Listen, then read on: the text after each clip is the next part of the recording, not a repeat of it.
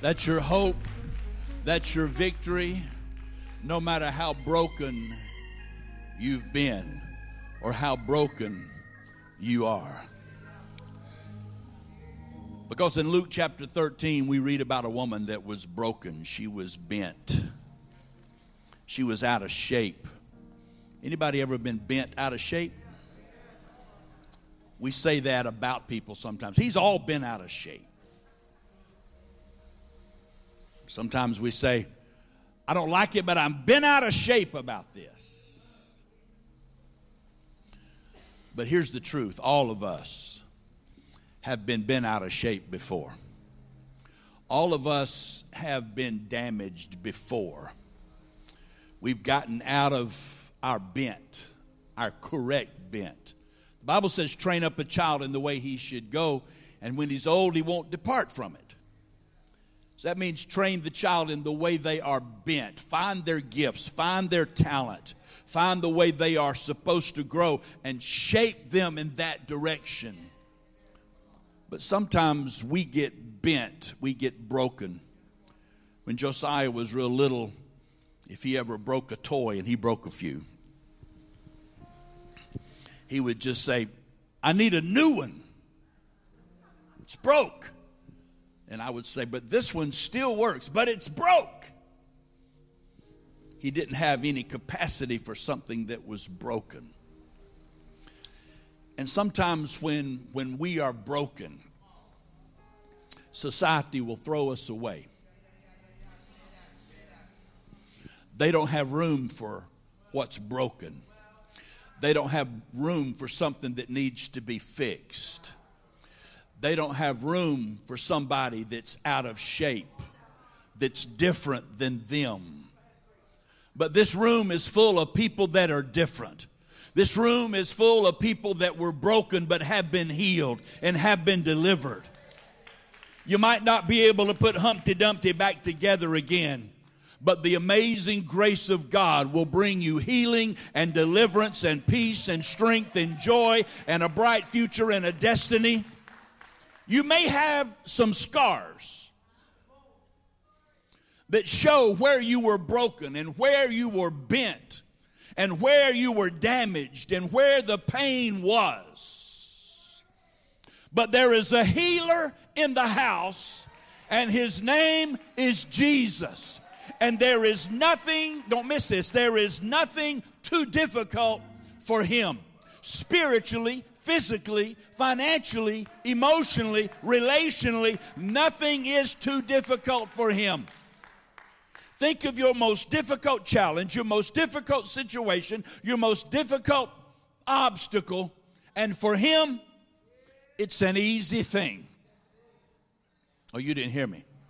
So you think yours is too difficult. You think your case is too hard. You think you can't, God will heal everybody else, but your problem is too big. No, no, no. For God, it's easy. Look at your neighbor and say, It's easy. Come on, preach for me. Touch somebody say, It's easy. For God, it is an easy thing. No matter how bent, no matter how broken, no matter how deformed, no matter how inoperative it might be, for God, it is an easy thing. Luke 13, verse 10. Now, Jesus, somebody say Jesus. Jesus was teaching in one of the synagogues, one of the places of worship. Our Lord was there. He was communicating, he was teaching. When Jesus teaches, there is insight. When Jesus teaches, there is inspiration. When Jesus teaches, there are aha moments. When Jesus teaches, we should get revelation. So he was teaching in one of the synagogues, one of the spiritual places, one of the places of worship where people would gather. And it was on the Sabbath day, the day of worship. Isn't it good to have teaching on the day of worship? Isn't it good to gather on the day of worship? Isn't it good to have insight and revelation when you come together with the people of God and you worship at God's place? Isn't it good? Shouldn't it be natural and normal to get revelation and insight and good teaching? Well, that was what Jesus was doing. He was teaching, he was giving insight. And as he was doing that, there was a woman.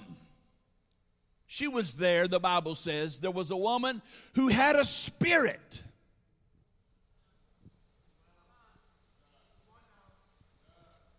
We don't have a lot of capacity for folks that have different kinds of spirits, do we? We want everybody to have our same spirit. We want everybody to have the same thought processes that we have.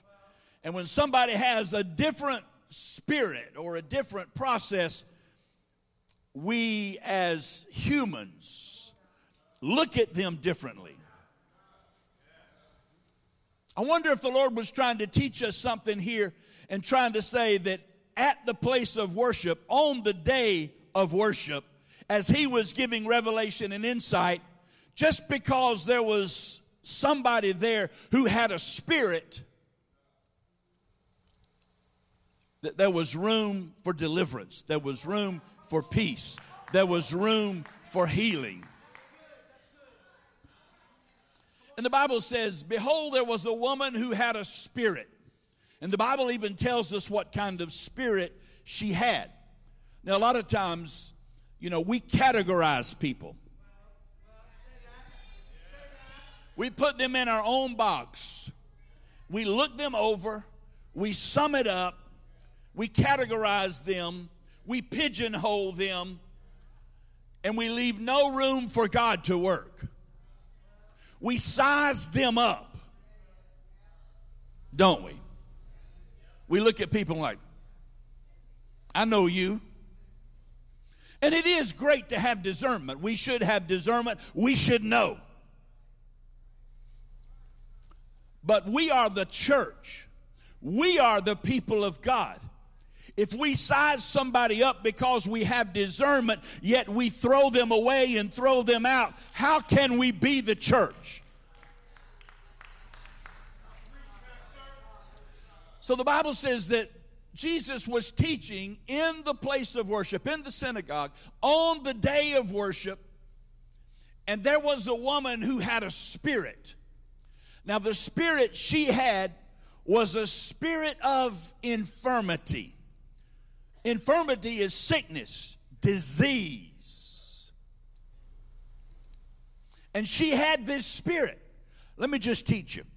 Demon spirits can take on any assignment in any role. A demon is one of the fallen angels. One third of the angels were cast out of heaven when Lucifer sinned, when Lucifer fell. One third went with him. And one third of the angels are now demons. They're not ghosts. Somebody say, Well, my house is haunted. No, it's a demon. It's not a ghost from somebody that died. And she had a spirit, and a spirit, a demon spirit, can take on any assignment necessary. It can take on the assignment of a generational curse that's passed down from generation to generation to generation. You know, somebody says, well, my daddy was an alcoholic, my granddaddy was an alcoholic, so I guess I'm going to be an alcoholic. No, draw the bloodline, break the assignment of that generational curse. And then the Bible calls them familiar spirits. They're familiar because they've been in the family a long time. They live with daddy, they live with granddaddy, and now they want to move in with you. Cast them out.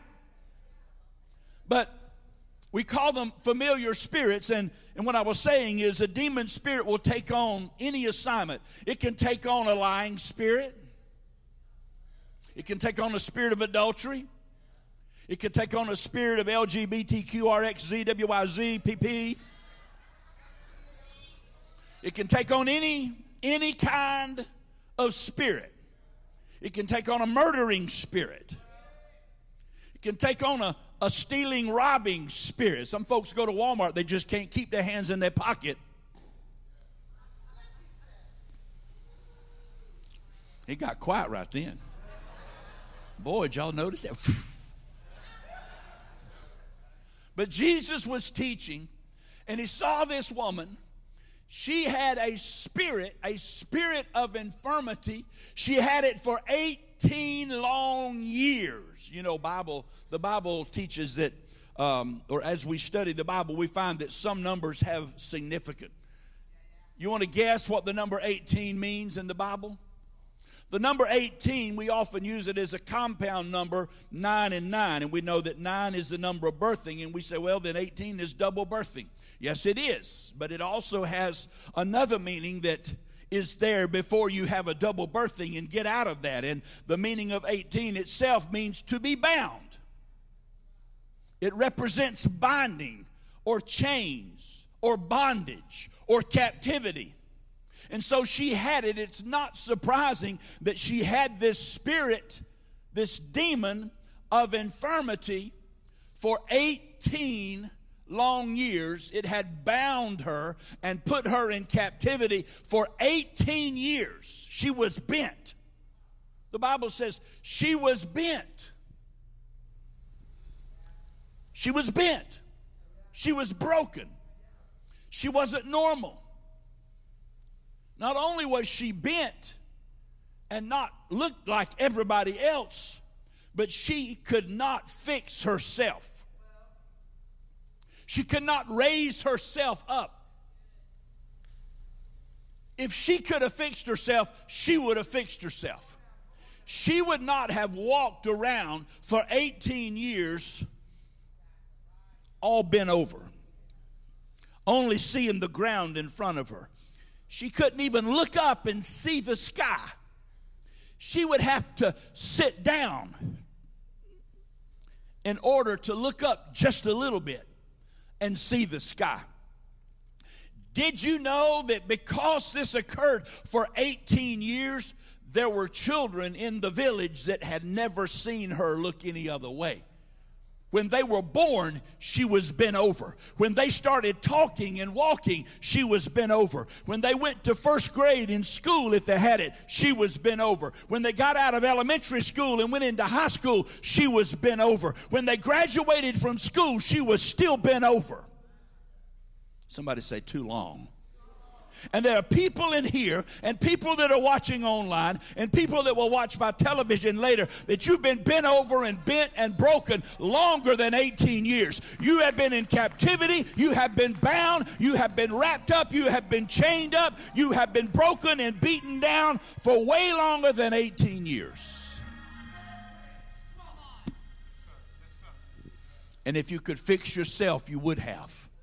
She could not fix herself the Bible says she could in no way raise herself. If you could raise yourself, you would. If you could raise your finances, you would. If you could raise your children to be perfect, you would.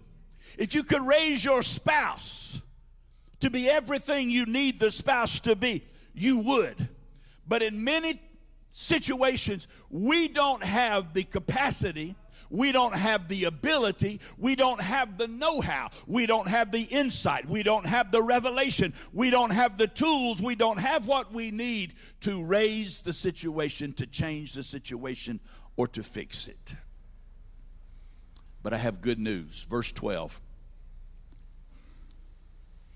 And 12 represents the government of God. 10 is the government of man but 12 is the government of God. And I think it's interesting. Verse 12 says, But when Jesus saw her. So you think he doesn't see you. You think he doesn't know where you are. You think he hasn't seen your blight, that he hasn't seen that you are bent over you think he hasn't seen your challenge. You think he hasn't seen your frustration. You think he hasn't seen your poverty. You think he hasn't seen your failure. You think he hasn't seen your struggle, your challenge, your doubts, your fears. But the Bible says when Jesus saw her, he called her to him. I read in First Peter, he says, you are a chosen generation, a royal priesthood. He has, he has seen you, He has called you, He has ordained you. As a matter of fact, before you were formed in your mother's womb, He knew you. So don't tell me he hasn't seen you. Don't tell me he doesn't know you. I just need you to wake up today and get his teaching. Wake up, open your eyes today, get the revelation, get the insight. Have an aha moment that Jesus sees you right where you are. He sees you in your situation. And when we understand that and we begin to understand what he says about us in his word, in this book, if we can just walk it out, there's healing, there's deliverance, there's revelation, there's financial blessings, there's increase, there's miracles, there are turnaround. Whatever you need, He is able to do exceedingly abundantly above all that we can ask or think. We don't have to live in poverty. We don't have to live in sickness. We don't have to live broken. We don't have to live bent. We don't have to live in the past. He has seen us. And when he saw her, he called her to himself. And he said to her, I wish I could help you. But your case is too hard for me. Oh, no, no. He didn't say that. So you're not going to let me get by with that, are you? When Jesus saw her and he called her to himself, he said, Huh, I've never seen this before. Oh, no, no, no. There's no temptation taken you but such as is common to man. But God is faithful who will not suffer you to be tempted above that which you are able, but will with the temptation also make a way of escape that you might be able to bear it. He knows your load limit. He knows how much you can bear. He knows how much you can take. And He won't let he won't put more on you than you can bear without making a way of escape that you can get out, that you can go to the next level, that you can get victory and freedom. No, verse 12. When Jesus saw her, and he really saw her, and I don't know that she was really trying to get to him. Maybe she was just there because it was the Sabbath. Maybe she was just there because that's what she did. Bent and broken as she was. Now, some folks won't come because they're bent. Some folks, we couldn't get them in the Lord's house because they're broken. But this lady was there, even though she was bent, even though she was broken. I'm trying to tell you, she did not make an, an excuse Look at your neighbor and say, No excuse. Look back and say, Grow up. When somebody tells you that, it is not a compliment. They're not complimenting you when they say, Grow up. But she was there.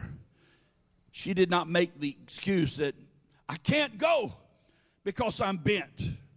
I can't go because I'm broken. I, I can't go because I don't have the right clothes. I, I can't go because I'm too old. I can't go because I'm too young. I can't go because I'm too tired. I can't go because my skin is the wrong color. I can't go because I don't have any money in my account. I can't go because I have nobody to take me. I have no way to get. I can't go. And we have so many excuses in life. But here is a woman that had been bent 18 years, bound in captivity 18 years. Physically, she had been bent up 18 years. And Jesus looked at her and he said, This Woman, you are loosed from your infirmity. Woman, you are set free from your infirmity. You've been bound, but you're no longer bound. You are loose. You are delivered. You are free. No more captivity, no more chains, no more being bent over, no more being bent and broken and can't even look up unto the hills from where your help comes from. He said, Woman, you are loosed from your sickness, from your disease, from your infirmity, from your problem, from your challenge. Whatever your problem or your challenge is, put your name in there and put your problem in there and say, In the name of Jesus, I am loosed from my problem. I am loose from my situation. I am loose from my brokenness. I am loose from my excuse. I am loose from the thing that has bound me for so long, for so many. I am loosed. I am loosed. I am loosed. And then he laid his hand on her. You know what that is? He touched her. We just need one touch of his presence. We just need one touch of his power. We just need one touch of his anointing. We just need one touch of insight. We just need one touch of revelation. And it's in this book, and he's available and he's waiting on us. He wants to touch us. And so he saw her. He saw her need. He saw her situation. He saw her circumstances. He saw that she was bent and broken. He saw her and he sees you. I need to tell somebody today you think he doesn't see you. You think he doesn't care. You think he's had plenty of chances to heal you or touch you or deliver you, but he sees you. And his timing is perfect. I don't understand why things don't happen on our time other than he's God. And his timing is perfect. And he knows. But he sees you. He sees your dilemma. He sees your pain. He sees your past. He sees your circumstances. He sees your family. He sees your finances. He sees your health. He sees all of those things. And right now, He wants to touch you. Jesus laid His hand on her. Not next week, not next month, not next year, not 10 years from now.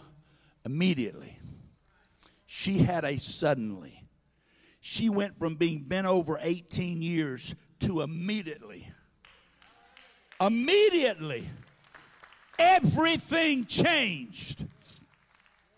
Immediately, that moment, she didn't have to wait. There was no delay. I'm trying to tell you who Jesus is. I want you to get the character of Jesus in the Bible. I want you to get the character of Jesus who lives right now in my heart and in your heart. I want you to understand who he is today. He is still the healer. He is still the miracle worker. He is still the mountain mover. He is still the water walker. He's still the giant killer. He's still Jesus and nothing is too difficult for him.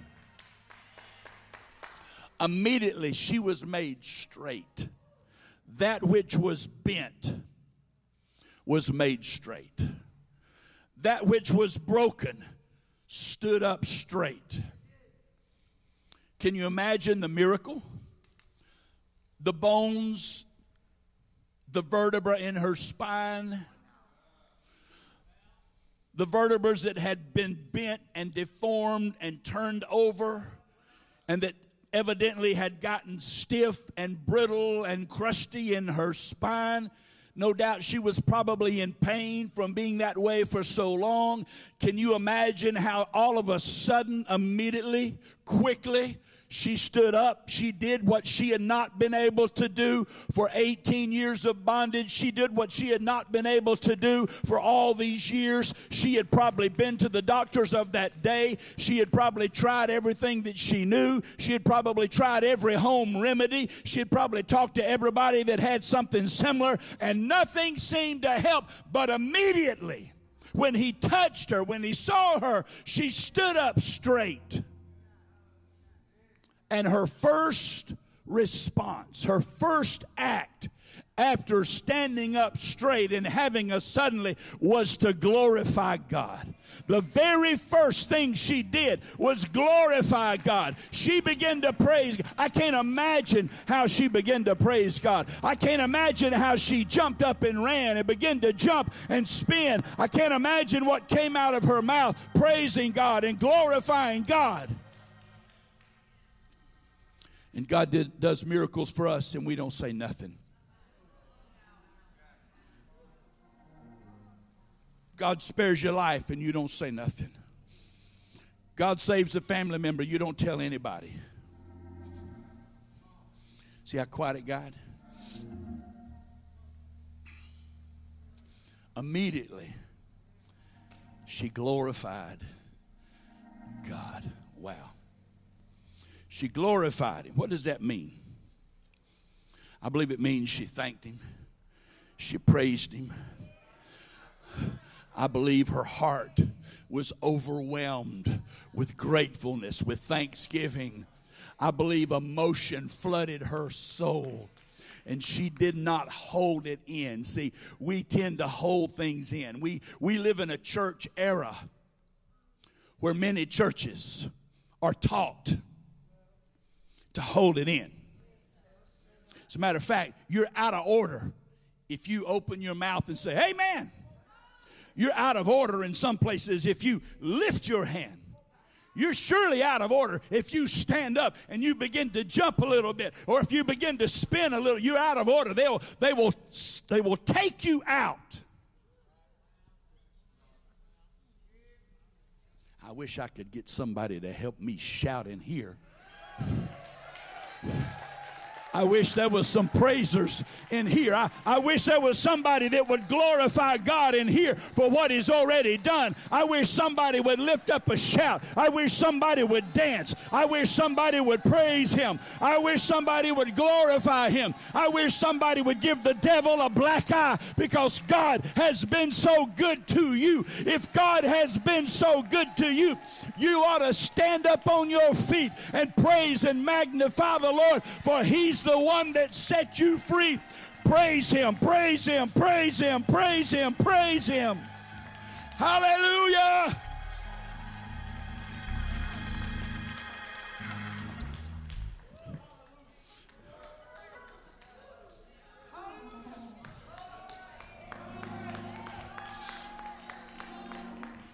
Hallelujah. He said, Woman, you are loosed. He took dominion authority over the spirit of infirmity. He took the anointing and the power and the authority that he had over the demon spirit that had bound her for 18 years and he cast it out. But notice, he didn't say to that spirit, Go. He just said, He saw her and he touched her and the spirit had to go. James 4 7 says, Submit yourself to God, resist the devil, and he will flee. Submit yourself to God, resist the devil, and he will flee. Submit yourself to God, resist the devil, and he will flee.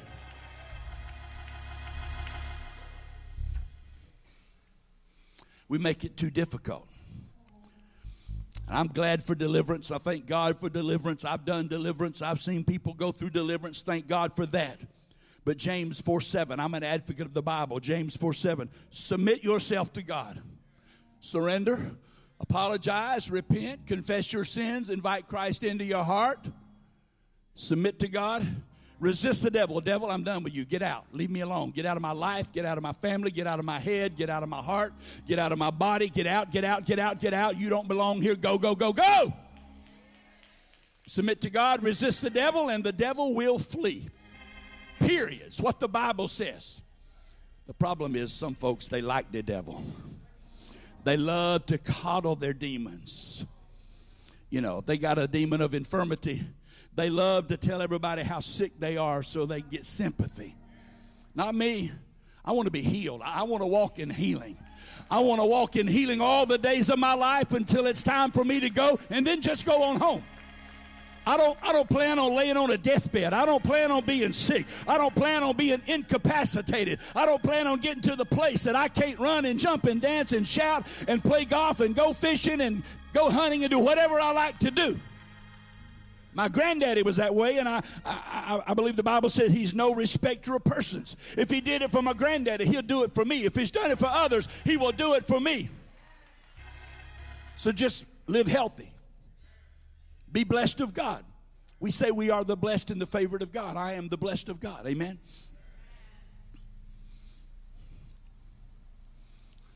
Scripture. Got to push the right button.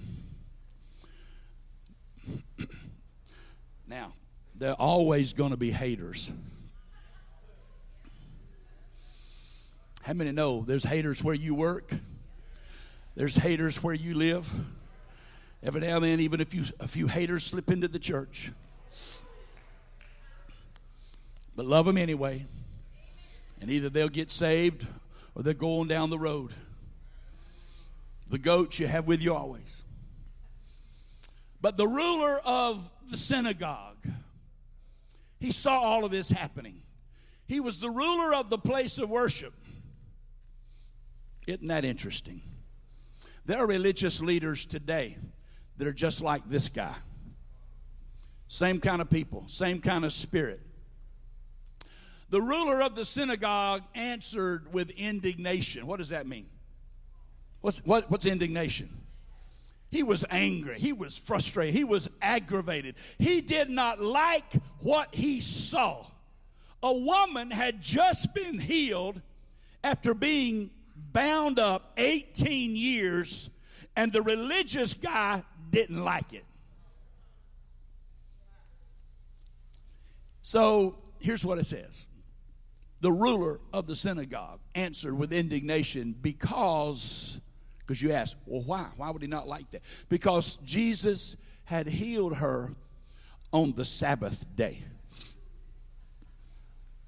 Because Jesus healed her on the day of worship, the Son of God healed one of his daughters on the day of worship, and the religious folk didn't like it. Isn't that just stupid? Religion can be stupid. Oh, somebody misunderstood me right there. No, no, no. No, we hate religion. Let me just be plain. Religion is stupid. We hate religion. We love Jesus. We are Christians. We are people of God. We are like Christ, but religion is a spirit. Just like infirmity is a spirit. Religion is a spirit, just like murder can be a spirit. Religion is a spirit. And it ensla- enslaves entire people groups. You've heard me say that. So the ruler of the synagogue didn't like it because Jesus had healed on the Sabbath day, on the day of worship. So the religious ruler said to the crowd, Watch this now. There are six days on which men ought to work. So he was calling what Jesus did work. It wasn't work to Jesus, it was an easy thing. He saw her, and he touched her. No work involved. He didn't have to work at it. It wasn't, it wasn't a challenge for Jesus. It wasn't difficult for him. He didn't touch her by the sweat of his brow and, oh, no, he didn't have to do any of that. He just, he just touched her. But the religious, the haters, you always have haters. The, the haters said, there are six days on which men ought to work. Watch this. Therefore, come and be healed on them on one of those six days. Any day but the Sabbath. Any day but the day of worship. Any day but the day of worship in the in the day on the day of worship with the Son of God. Any other day you can come and be healed on that day. Now it's interesting here that he said there are six days. You know what the number six means in the Bible? Six is the number of the flesh the number of man. On the sixth day, God created man and he breathed into man the breath of life, and man became a living soul. And six is the number of man or the number of the flesh.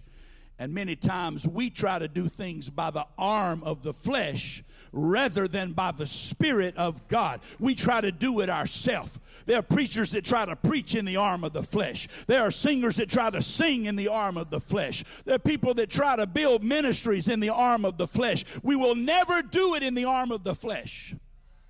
If you're doing it in the flesh, it's only with your talent, it's only with your abilities, and they will fail. Scripture, please. I've got one.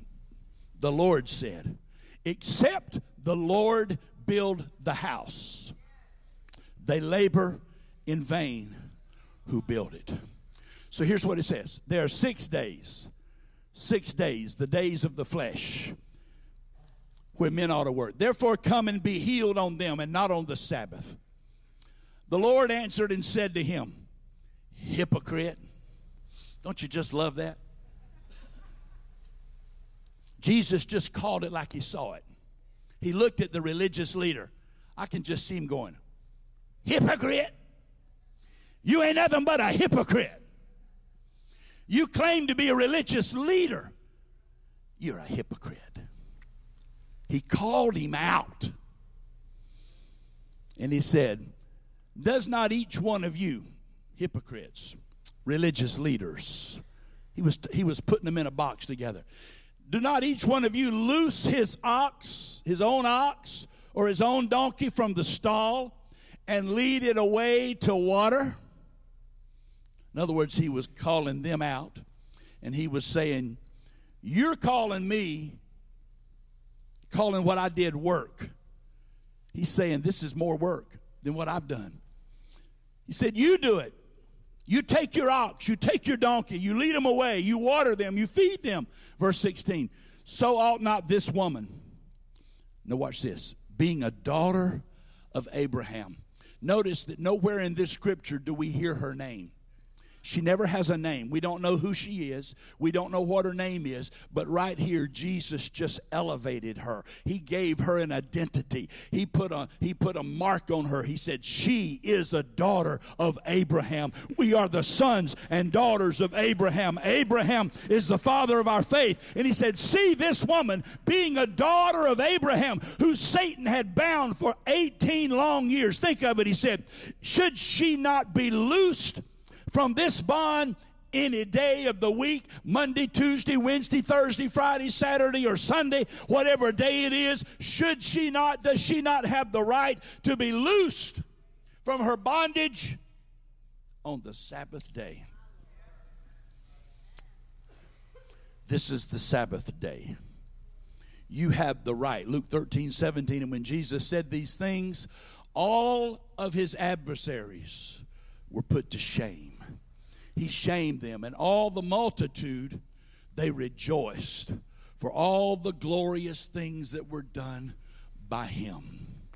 You see, Jesus was right. The haters were wrong.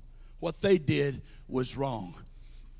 He said, Should she not rejoice? Should we all not rejoice? Let me tell you this her posture was bent.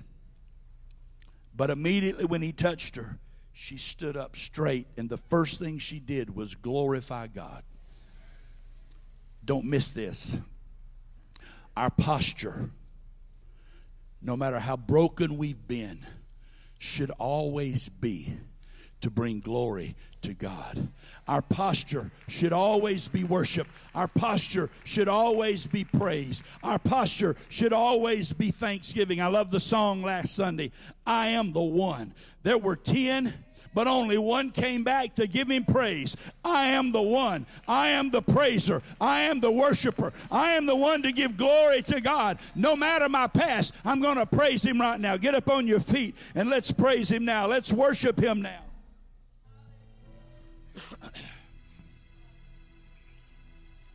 hallelujah, hallelujah. Thank you, Jesus. Thank you, Jesus. Thank you, Jesus. Thank you, Jesus. Thank you, Jesus. We praise you, Lord. We bless you, Lord. We thank you for the anointing. We thank you for breakthrough. We thank you for miracles today. We thank you, Lord, that we are loose from our infirmities today. We thank you, Lord, that we are loose from our problems, our past, our pain, our circumstances, our situation, that you have loosed us today. And Lord, we stand and lift up our voices and lift our hands to praise you right now. We give you praise and honor in the mighty name of Jesus. Come on, lift up a praise, lift up a shout, lift up holy hands right now and honor him.